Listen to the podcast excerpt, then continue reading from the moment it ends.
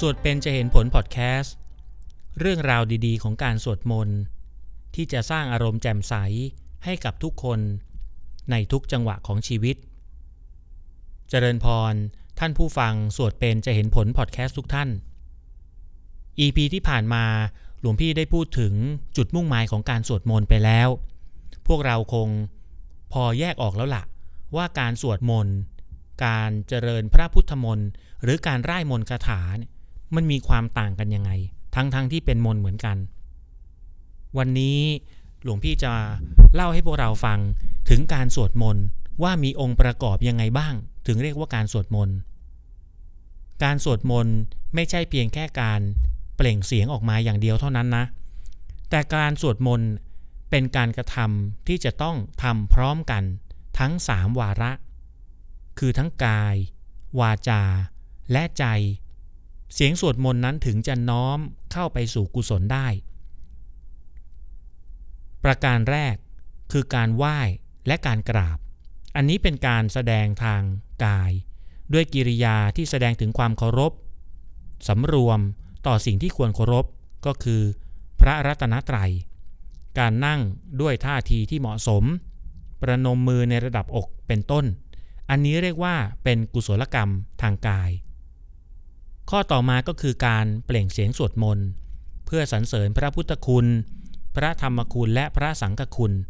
ด้วยน้ำเสียงที่ชัดถ้อย ชัดคำถูกอักขระ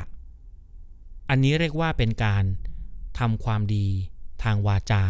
เป็นกุศลทางวาจา ข้อสุดท้าย การตั้งจิตเป็นสมาธิ เพื่อระลึกถึงคุณขององค์สมเด็จพระสัมมาสัมพุทธเจ้า พระธรรมคำสอน และคุณความดีของพระสงฆ์สาวก จิตใจที่เป็นสมาธิจดจ่อไม่วอกแวก อันนี้เรียกว่าเป็นการทำความดี ทางจิตใจ หรือเป็นกุศลทางใจ หากการสวดมนต์ทุกครั้งประกอบด้วยปัจจัย ทั้งสามอย่างนี้ครบถ้วน จึงจะบังเกิดเป็นกุศลเต็มที่กับผู้สวดมนต์การสวดมนต์ถ้าจะยกตัวอย่าง ย้อนกลับไปในสมัยพุทธกาล เมื่อครั้งพระมหากัสสปะ ซึ่งเป็นพระมหาเถระสาวกองค์สำคัญองค์หนึ่งของพระสัมมาสัมพุทธเจ้าเกิดอาพาธทุกทรมานจากพิษไข้ ครั้งนั้นพระพุทธองค์เสด็จไปเยี่ยมพระมหากัสสปะที่ถ้ำปิดผลิ และได้แสดงธรรม บทหนึ่ง ชื่อว่าบท โพชังคะปริศให้พระมหากัสปะได้ฟัง ครั้งนั้นปรากฏว่า พระมหากัสปะ หายจากอาการอาพาธก็คืออาการป่วยนั่นเอง อีกครั้งหนึ่ง พระโมคคัลลานะเกิดอาพาธหนัก พระพุทธองค์ก็เสด็จไปเยี่ยมที่ภูเขาคิชกูดหลังจากนั้นก็ได้แสดงโพชฌงคปริศได้โปรดพระโมคคัลลานะ พระโมคคัลลานะก็หายจากอาการอาพาธเช่นเดียวกัน แม้แต่เมื่อครั้งที่พระพุทธองค์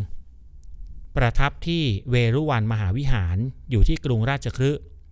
พระองค์เองก็ทรงประชวรเป็นไข้หนัก ครั้งนั้นพระองค์โปรดเรียกหาพระมหาจุนทะ ซึ่งเป็นสาวกผู้ใหญ่อีกองค์หนึ่ง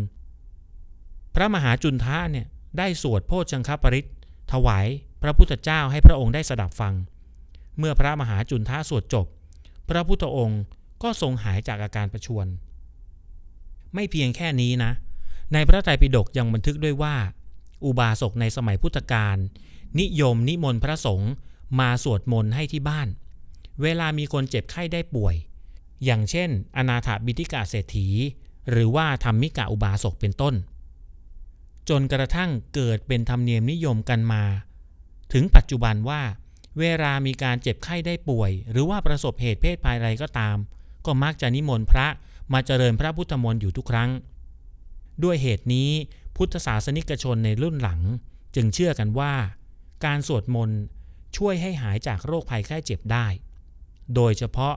บทโพชฌงคปริตซึ่งเป็นธรรมะชั้นสูง ที่มีเนื้อความว่าด้วยสัจธรรมของการทำใจให้สะอาดผ่องใส ซึ่งจิตใจที่ดี สดชื่น ย่อมเกื้อหนุนให้ร่างกายเกิดความแข็งแรง พอมาในยุคหลัง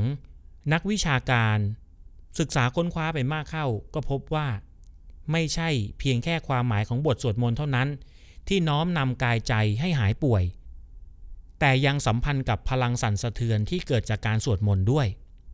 นายแพทย์ริชาร์ดเกอร์เบอร์ซึ่งเป็นผู้เชี่ยวชาญเรื่องพลังเสียงบำบัด ได้เขียนเอาไว้ในหนังสือ Vibrational Medicine คือการบำบัดด้วยแรงสั่นสะเทือนว่า แม้โรคภัยบางอย่างจะส่งผลกระทบต่ออวัยวะในร่างกายทำให้เกิดการทำงานผิดเพี้ยนไปจากเดิม แต่หากอวัยวะส่วนนั้นได้รับพลังสั่นสะเทือนที่เกิดจากการสวดมนต์ด้วยระดับเสียงที่สม่ำเสมอ และกระตุ้นติดต่อกันเป็นเวลานาน อวัยวะที่มีปัญหานั้น ก็มีแนวโน้มที่จะเยียวยารักษาตัวเองให้ดีขึ้นได้ แต่หากพลังสั่นสะเทือนหรือว่าคลื่นเสียงที่มากระทบอวัยวะนั้น ไม่มีความเป็นระเบียบ เดี๋ยวสูง เดี๋ยวต่ำเดี๋ยวถี่เดี๋ยวห่าง ก็จะไม่เกิดประโยชน์ต่อกลไกการบำบัด ในครั้งหน้า หลวงพี่จะได้นำตัวอย่างของการสวดมนต์ที่มีผลดีต่อร่างกาย มาให้พวกเราได้ฟังเพิ่มเติม พบกัน EP หน้านะครับ